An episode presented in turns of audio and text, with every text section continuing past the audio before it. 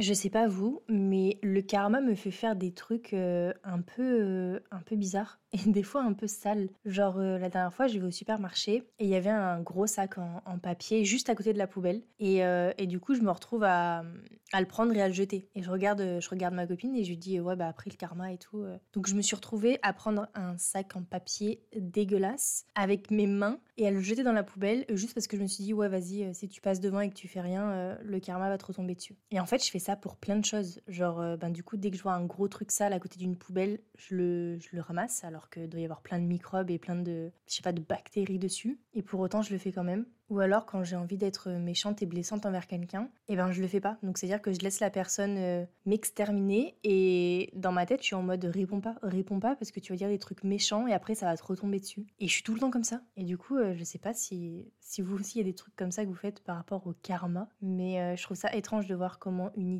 ou le principe que plus tard le fait que tu n'agisses pas ou que tu agisses mal ait un impact négatif sur toi peut te faire faire. Tu sais, c'est ce truc de laisse-le te frapper, réponds pas, renvoie pas les coups, euh, de toute manière, plus tard la vie s'en chargera. C'est quand plus tard, frère?